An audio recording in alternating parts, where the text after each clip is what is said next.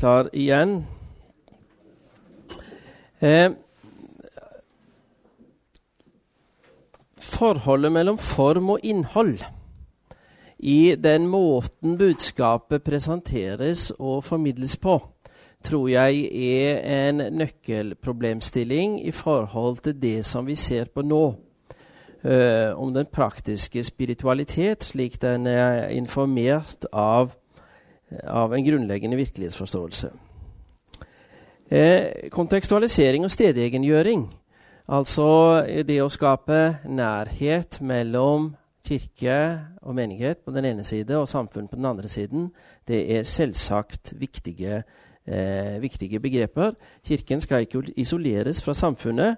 Og som sagt, eh, jeg som har eh, mye av min eh, yrkespraksis, og for så vidt også noe av min faglige identitet i, i misjonæren, så, så, kan jeg jo ikke godt snakke negativt om begreper som, som kontekstualisering og stedegengjøring, og at de i økende grad er relevante også i de skandinaviske folkekirkelige kontekster er jo i seg selv interessant tegn på at vi eh, beveger oss fra homogen, religiøst homogene samfunn til, eh, til et religiøst mangfold. Stedegengjøring. Ja, det, I dette, dette, dette, så ligger det at, at Kirkens måte å uttrykke seg på, må preges av dens sted, dens lokale, dens kontekst. Ja. Eh, F.eks. snakker vi dansk i liturgien i, i, Danmark og norsk i Norge. Det er et eksempel på stedegengjøring. Eh, men det kan selvsagt trekkes, trekkes lenger enn det, fordi det, er, det, har noe å gjøre med å være på bølgelengde med den kultur Kirken er en del av og skal tale til. Ikke sant? Samtidig så er det viktig, tror jeg, når vi snakker om dette, at form og innhold faktisk ikke i formidling av det kristne budskap fullt ut kan skilles fra hverandre. Og de henger sammen med at form og innhold er en distinksjon som er beslektet med distinksjonen ånd og materie. Og hvis en sier at innholdet er en abstrakt størrelse som kan manifesteres og uttrykkes i en rekke ulike former uten at dets innhold påvirkes av det. Ja, da er en et moderne menneske som har hengitt seg til en ånd-materie-distinksjon som hever ånden over materiens begrensninger. Og det gjør ikke det bibelske. På bibelske inkarnasjonsteologiske premisser så vil en måtte si at måten budskapet formidles på, er en del av budskapet. Og Derfor er det bestemte måter å formidle det kristne budskap på som er basert på Det nye testamentet, og som alltid har vært der gjennom Kirkens historie. Evangeliet formidles i form av fortellingen om Jesu liv, død og oppstandelse.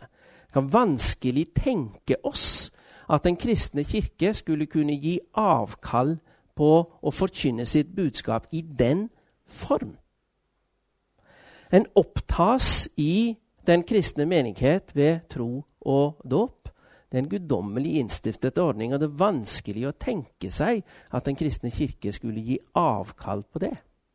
Den kristne kirke samles historisk sett og prinsipielt hver søndag til et møte med den oppstandende Herre, formidlet gjennom evangelieforkynnelse og nattverdfeiring.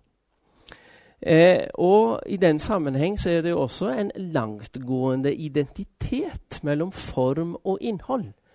Vi kan ikke tenke oss at den økumenisk kristne kirke på sikt skulle bevege, oss, bevege seg i retning av en framtredelsesform der den søndaglige samling om ord og sakrament ikke lenger skulle være sentral.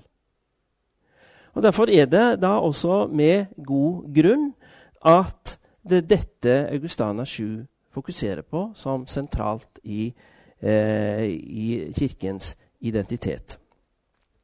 Det betyr selvsagt ikke at formspråket ikke skal underlegges refleksjon og endring. Eh, det helt grunnleggende eksempel på det er jo at vi, at vi oversetter eh, og, og, og, forkynner på lokalspråket. Eh, men det gjøres jo selvsagt også andre tilpasningsformer til den lokale kultur. Og det er en tilpasningsprosess som selvsagt må pågå hele tiden. Likevel så må dette, tror jeg, hvis en skal bevare eh, Kirkens integritet her, så må det gjøres på en slik måte at formspråket må styres av troens og åpenbaringens egenart. Eh, dette foregriper ikke uten videre en konklusjon i spørsmålet om hvordan en utformer en tilpasset stedegen liturgi. Men det sier en del om hvordan diskusjonene skal føres, og kriteriene for hvordan en velger sine løsninger. Det som jeg her er ute etter, er å problematisere det som vi kan kalle for utilitarisme. Altså, eh, Utilitarisme er en måte å tenke på, typisk moderne måte å tenke på, som underordner formen under målsettingen. Og sier det at vi har en abstrakt målsetting som er så og så, eh, for flere mennesker i, i, i Kirken f.eks., og så underordnes formspråket den målsettingen det er ikke uten videre en velegnet måte å tenke om kristen spiritualitet på, vil jeg si. Fordi den forutsetter en ånd-materie-dualisme, der det materielle, fysiske, formmessige står utvendig uten noen direkte relasjon til budskapets innhold. Og det vil jeg mene er problematisk i en kristen kontekst. Så jeg argumenterer ikke her for at vi alltid må gjøre det akkurat sånn som vi alltid har gjort det. Det er ikke det som er poenget. Men de, eh, de tilpasninger og endringer som troens språk og, me, og menighetens samlinger alltid eh, må underlegges, de må springe ut av troens behov for å manifestere seg i den konteksten en befinner seg. Jeg skal konkretisere det lite grann. Eh, liturgien, den gudstjenestelige samling eh, i Den kristne kirke, har en tradisjonell forankring i tid og sted som, er, som ikke er tilfeldig. Hvorfor er det slik at det er økumenisk tradisjon for å ha menighetens hovedgudstjeneste søndag morgen? Jo, det er fordi Jesus sto opp fra de døde på søndag morgen. Eh, derfor så samles vi søndag morgen for å feire Jesu oppstandelse. Og en kan ikke uten videre underlegge det tidspunktet hensiktsmessighetsvurderinger og si at nei, nå vil vi mye heller samles på torsdag kveld. Eh, selvfølgelig kan vi samles på torsdag kveld, men da gjør vi det med en annen begrunnelse og under andre forutsetninger enn når vi samles på søndag morgen som, som Jesu som, som, feiringen av Jesu oppstandelse. Det bør, eh, så sant der er eh, religionsfrihet og, ikke, eh, og Kirken ikke på ulike måter står i, står, i, eh, står i en tvangssituasjon, så bør dette være den gitte normalordning. Jeg har av og til tillatt meg å si at Tillatt meg å, eh, å, å stille spørsmålet Hva er kristenhetens mest destruktive spørsmål? Hva er det spørsmålet en kan stille som er mest effektivt når det gjelder å ødelegge Kirkens identitet? Det tror jeg er følgende spørsmål. Skal vi gå i kirken på søndag? Det må være en selvfølge. Og hvis det ikke er en selvfølge, så er troens fundament allerede falt ut. Jeg, jeg, tror faktisk vi kan si det så sterkt som det. Derfor må det forutsettes som en urokkelig prioritering, ikke noe som en skal mase fram. Men som simpelthen noe en skal ta som gitt, som en, som en del av troens og troslivets egenart. Eh, det å være kristen vil si å møtes med andre troende på søndag morgen for å feire Jesu oppstandelse. Der er det en identitet mellom form og innhold som jeg vil mene er gitt som et utgangspunkt for hva det vil si å være kirke. Jeg er klar over jeg, jeg sier dette litt sånn absolutt og firkantet nå. Eh, og, og, og, det er lov å være uenig i. Eh, men eh, det er ikke lov å ikke ta dette som en utfordring til refleksjon og selvprøvelse. Noen synspunkter før vi går videre? Amen. Ok. ok. Amen og halleluja. Ja.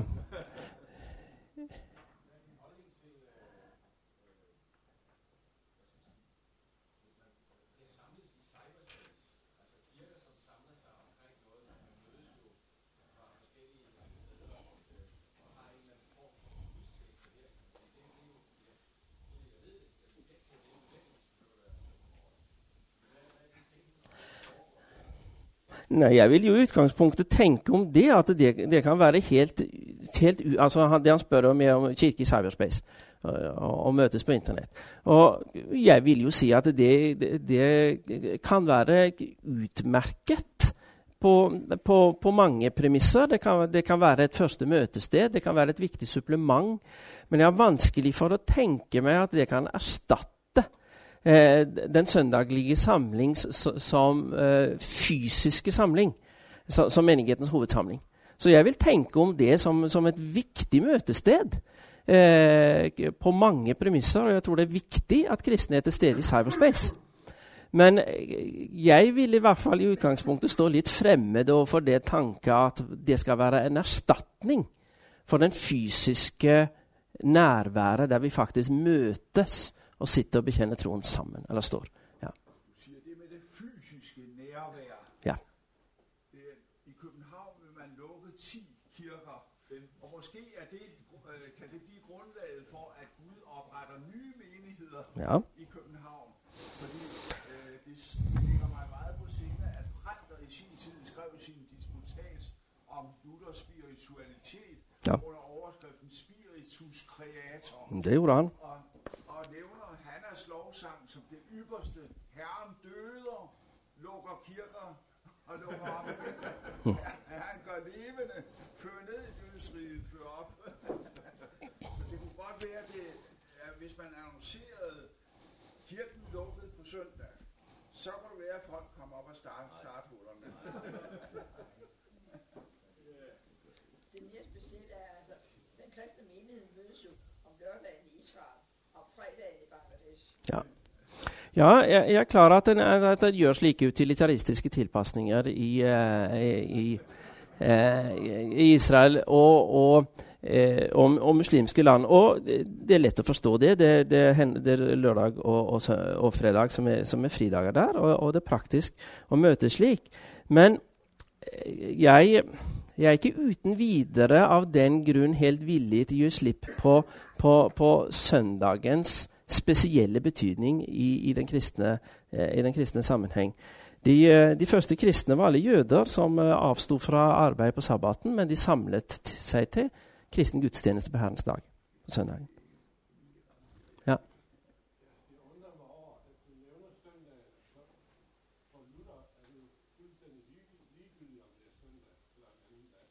Hvis Luther mener det, så tar han feil.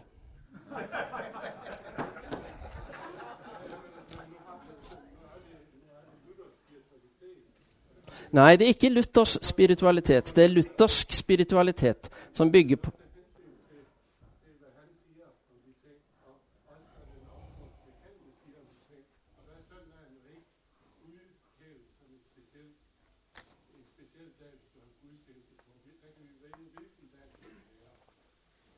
Ok, da er vi uenige. Ja.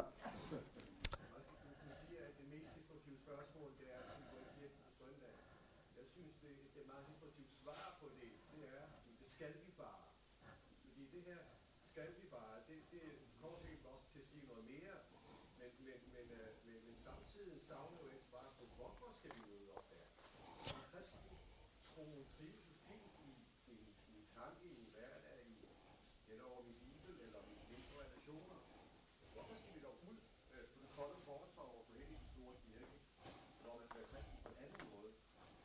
skal en skal ut på, eh, på, den, eh, på de kalde gater på søndag morgen fordi, eh, fordi troen er avhengig av sine fysiske manifesteringer i fellesskap.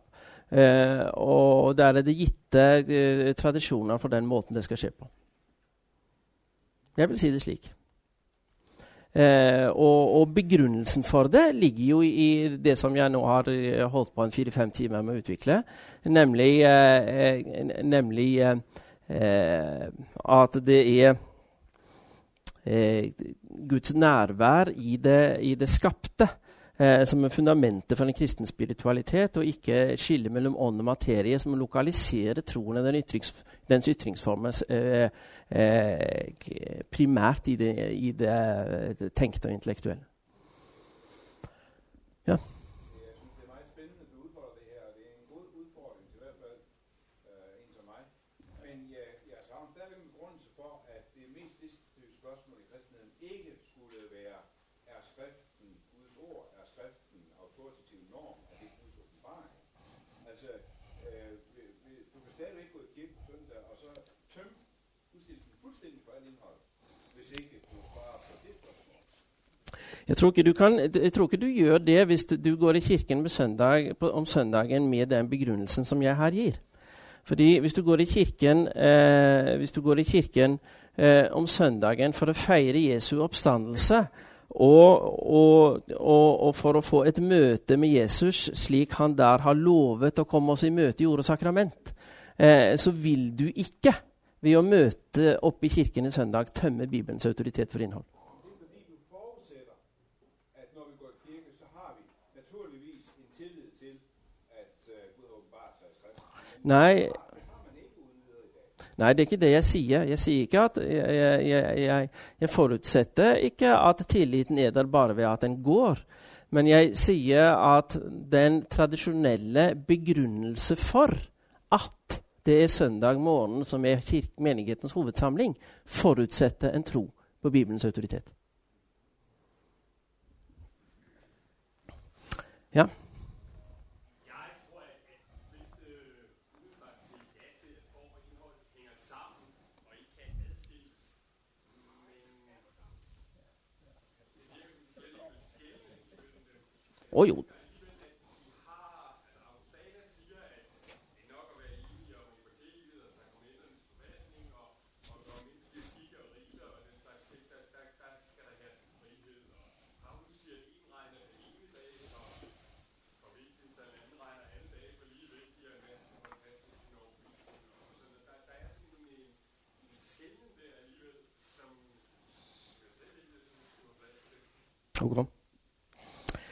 jeg, det, skal skjelnes. Og jeg sa jo også at jeg nå sier dette litt, litt firkantet og absolutt. Og det, og, eh, men, men jeg gjør det jo også litt for å provosere og utfordre. Eh, samtidig som jeg, eh, som jeg tror at Jo, eh, en, en, skal, en skal skjelne, og en kan gjøre dette på ulike ting. Og jeg kan tenke meg et nokså stort mangfold av, av gudstjenesteformer. Som alle i og for seg ivaretar det, den tenkningen som jeg har, og, og, og prinsippene fra Augustan artikkel 7.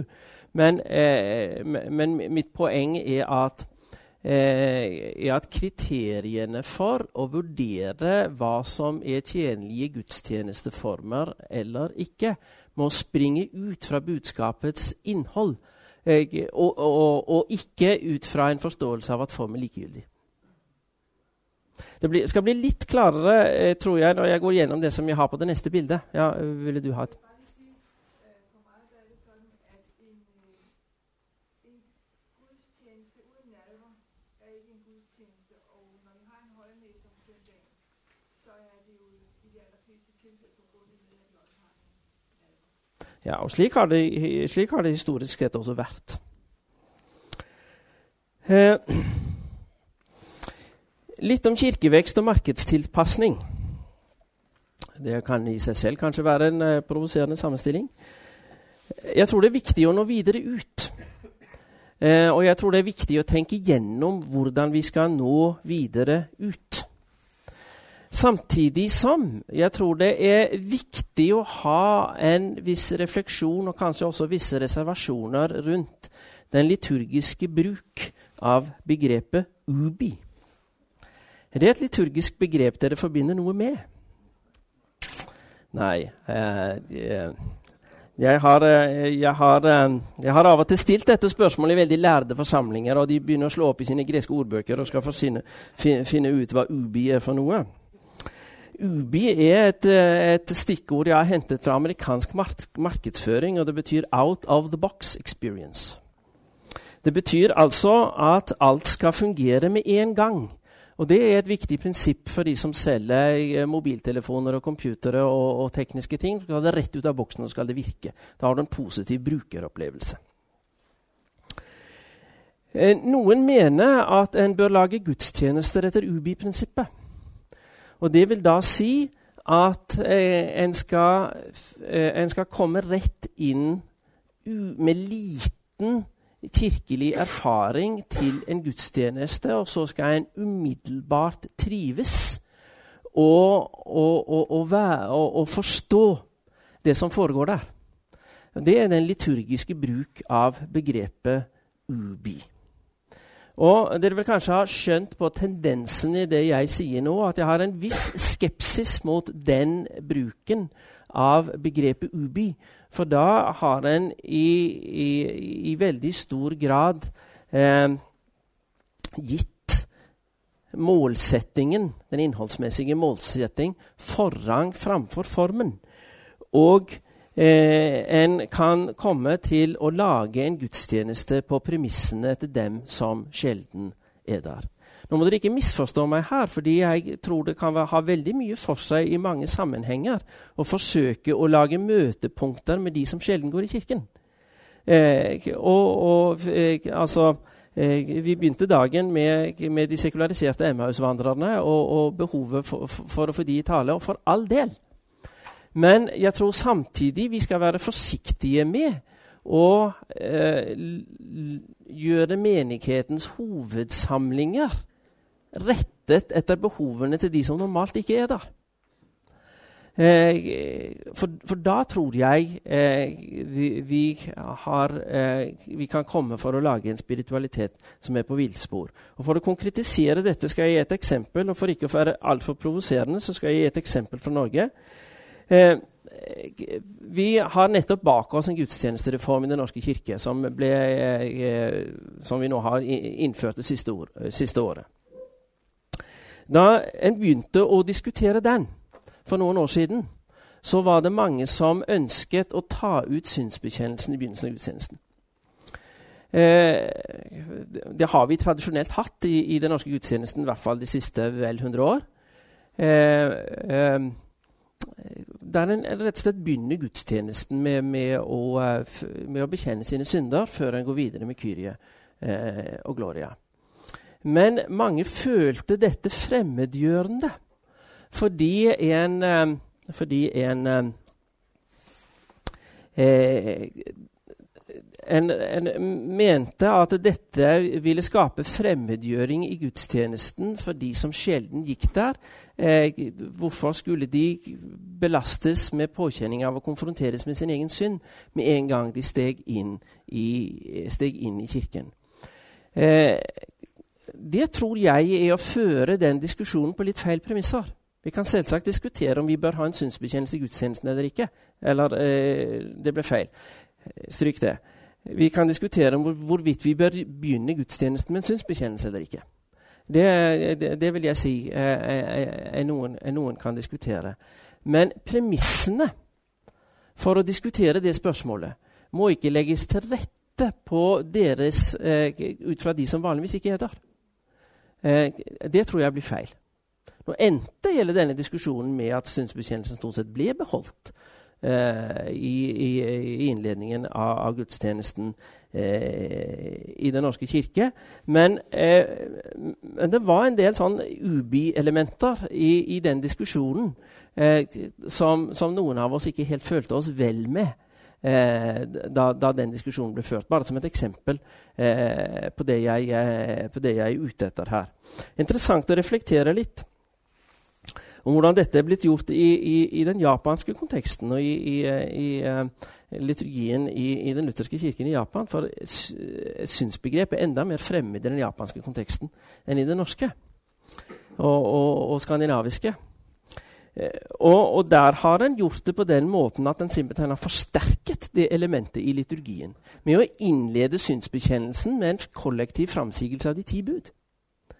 Eller det dobbelte kjærlighetsbud. Eh, simpelthen for å klargjøre referansen for synsbekjennelsen. Og så får det bare være om de som har gått i kirken bare tre, fire, fem, seks ganger, ikke får dette helt med seg. For dette er tross alt noe som man kan vokse inn i. Eh, og, og, og, det tror jeg er et viktig aspekt å ha med seg på dette. Dette er noe som vi må kunne vokse inn i.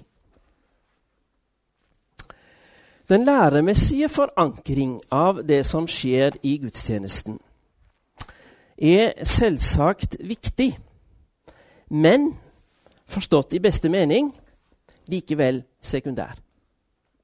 Fordi troens grunnspråk er bønnens og liturgiens. Eh, det er eh, selvsagt en, et bønnespråk, et bekjennelsesspråk, som er informert av det bibelske. Men der bibelautoriteten ikke står som en abstrakt størrelse løsgjort fra dens konsekvenser i det, eh, i det praktiske trosliv i trosfellesskapet og i, eh, og i lønnkammeret. Eh, derfor tror jeg det er et viktig poeng at læren den skal ikke relativiseres, slik en kan se mange eksempler på, f.eks. i erfaringsorienterte vekkelsesbevegelser, der en felles opplevelse av troens innhold kan komme til å relativisere det læremessige. Eller i ensidig karismatiske menigheter, der åndens manifesteringer i tungetale og helbredelse kan ses eh, som, det, eh, som, det, primære, eller i en veldig utilitaristisk kirkeveksttenkning, eh, der, der, den læremessige identitet underordnes det som er relevant å formidle eh, i, i, sammenhengen. Eh, læren skal ikke relativiseres. Men den skal heller ikke absoluteres. Vil si eh, bli stående som en abstrakt forpliktelse. Løsgjort fra den, eh, den gudstjenestefeirende menighets bønn og bekjennelse. Og jeg tror det finnes, eh, finnes drag i den retning i eh, i elementer i, i, eh, i, i trostradisjonen som oppstiller en ufeilbarlighetstanke. Jeg signaliserte tidligere at jeg var ikke så begeistret for, for ufeilbarlighetsbegrepet. Jeg tror tillit og troverdighet er, er, er, bedre begreper her, fordi de bedre fanger inn den gudstjenestelige eh, forankring av den læremessige eh, autoriteten.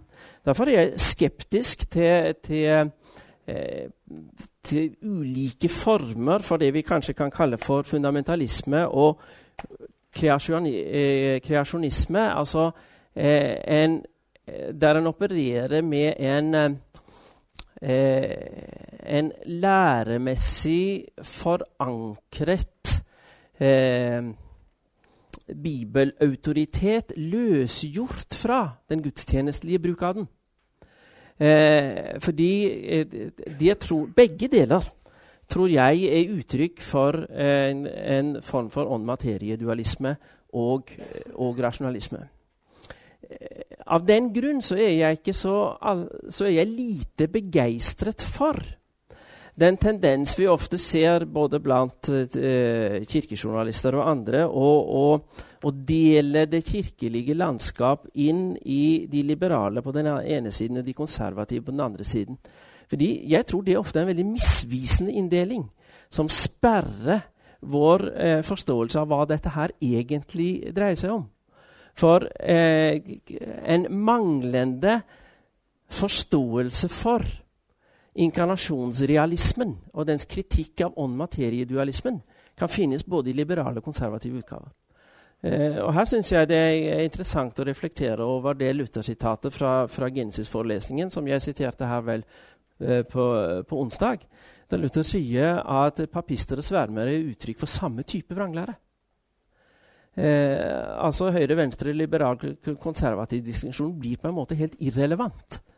Eh, hvis en eh, ser en inkarnasjonsrealistisk forståelse av Guds nærvær som det som forankrer teologien og, og troens ytringsformer, og så vil det være litt tilfeldig og avhengig av hvor en står, om en ser eventuelle avvik fra det eh, til høyre eller venstre eller oppe eller nede. Det blir på en måte litt irrelevant. Eh, nå eh, må vi få litt synspunkt Rakte du opp hånden? Nei? Du? Ja.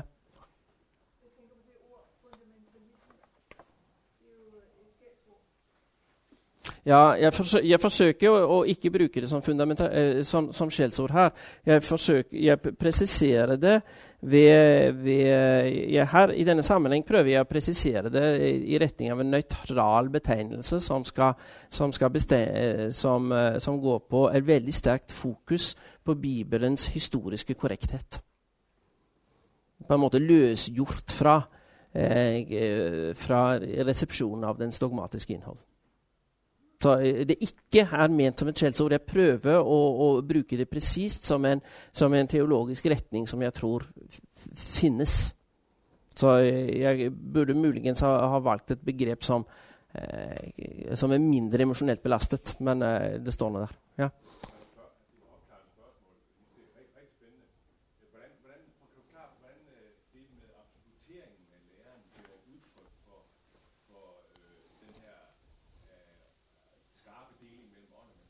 Fordi da blir læren en rent intellektuell størrelse som, som får en selvstendig autoritet, av, uavhengig av hvordan den manifesteres i det konkrete trosliv. Ja.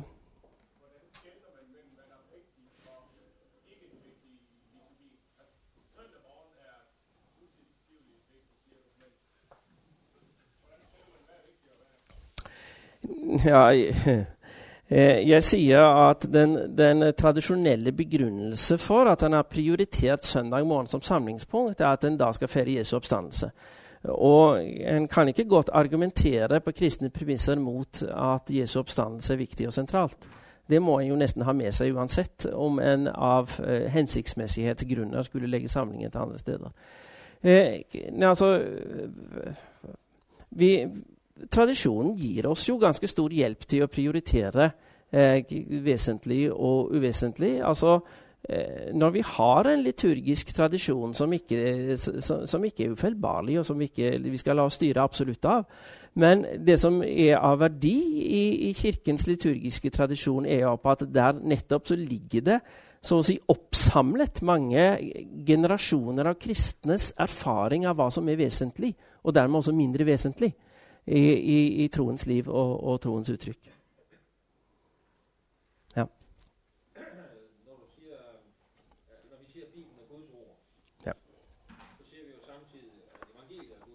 Den Ja.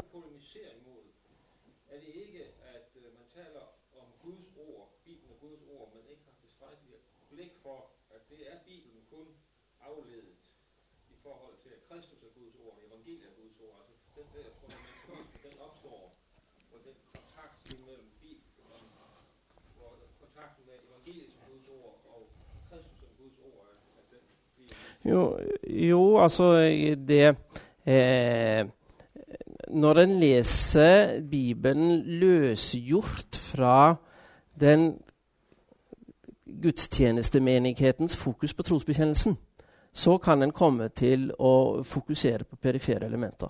Derfor så tror jeg jo absolutt at det å lese, eh, å lese Bibelen som vi gjør i Kirken, nemlig i fellesskap, opplyst av eh, troens eh, bekjennelse, slik den, slik den er, er, nedfelt i, i, i, de liturgiske bekjennelser, det er en hjelp til å holde sammen forståelsen av Bibelen som Guds ord og Kristus som Guds ord på en konstruktiv måte. ja. ja. Det er meget nyttig udfordring og, og, og givet udfordring, at øh, man ikke skal lave gudstjeneste på deres præmis, som, som sjældent er der. Øhm, øhm, men jeg har nok oplevet det som et større problem, at der laves gudstjeneste udelukkende på præstens præmisser, som faktisk kun er forståeligt for præsten. Ja det, nei, det, det er definitivt ikke, det definitivt ikke noe bedre. Altså, eh, det, dette, er, eh, dette er menighetens samling, og ikke prestens.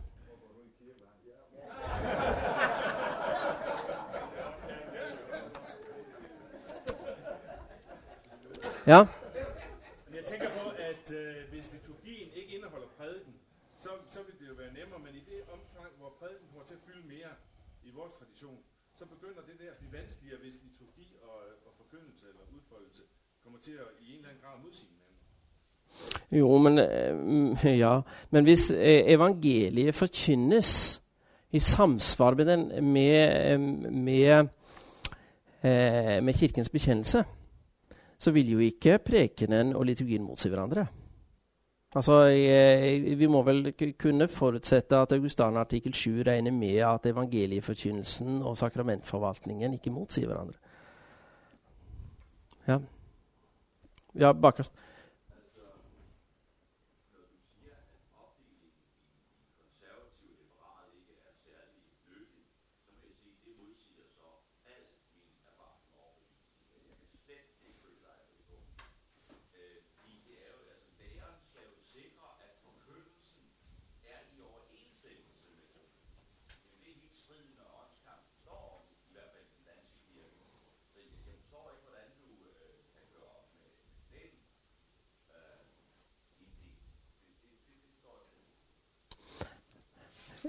Jeg er ikke så sikker på om konservatisme er et veldig godt uh, ord for det du nå er ute etter.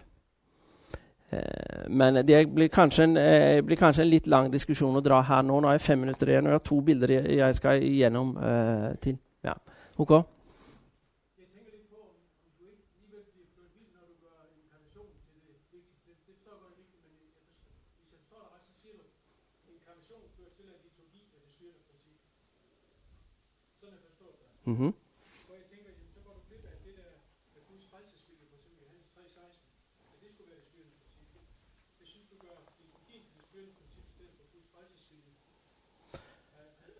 Ja, altså jeg synes jo Johannes 3,16 er et veldig godt uttrykk for den bibelske inkarnasjonstanke. Jeg, jeg kan ikke skjønne at du kan operere med noen motsetning der. Jo, Guds frelsesvilje er det som, er det som manifesteres og uttrykkes i liturgien, ja.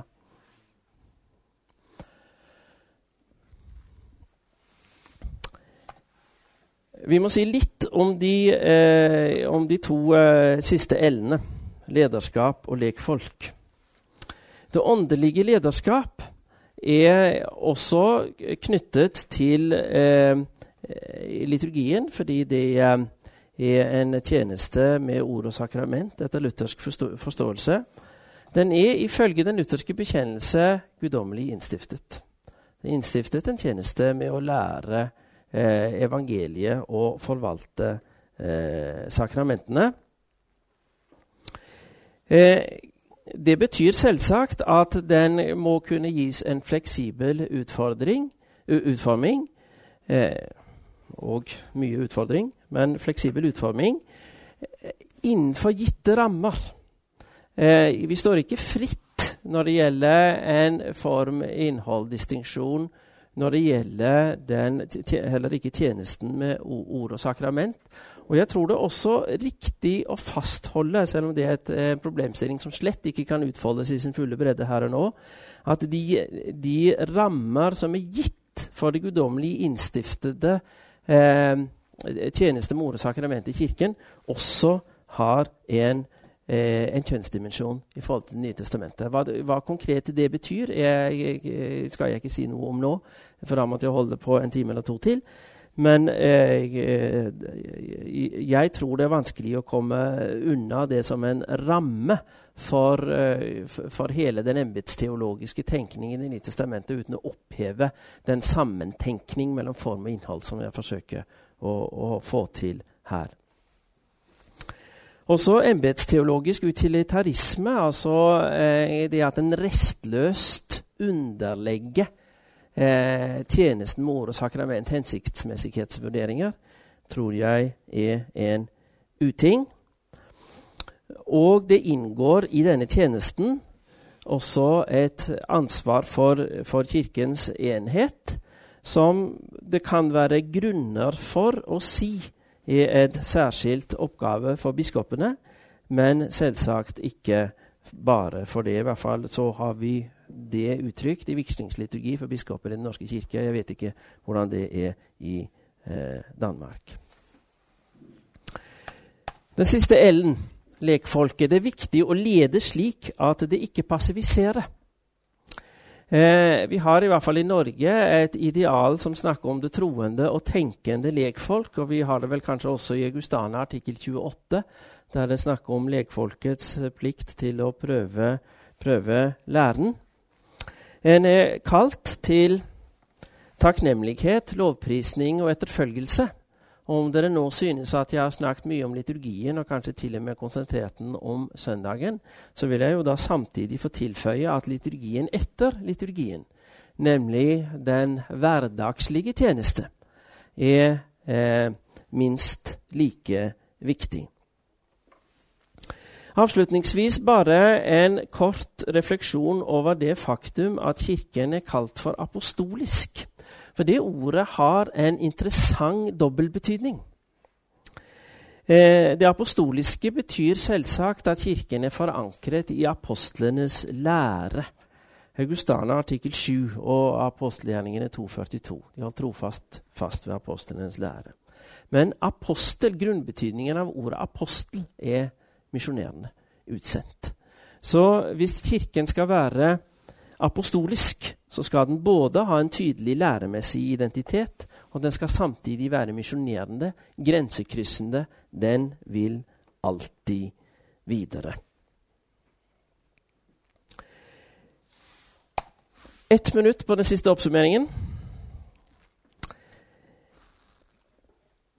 Eh, den liturgiske feiring av Guds nærvær er, slik jeg har forsøkt å formidle det her, troens viktigste uttrykksform og spiritualitetens forankring.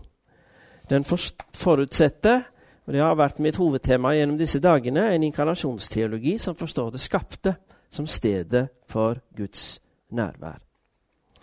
Det er en guddommelig ordning å gi noen ansvar for denne feiringen, som likevel skal involvere hele menigheten. Gudstjenesten er ikke prestens solonummer, som vi ble minnet om her i, i denne merknaden. Eh, og den skal gi et ramme og fundament for liturgien etter liturgien.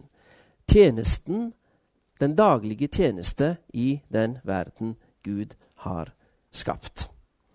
Og Nå kunne vi sikkert ha snakket lenge om dette, men jeg har brukt opp min tid med å snakke kanskje altfor mye selv. Så da får jeg bare avslutningsvis eh, si takk for at dere har sittet og lyttet tålmodig på meg i tre dager.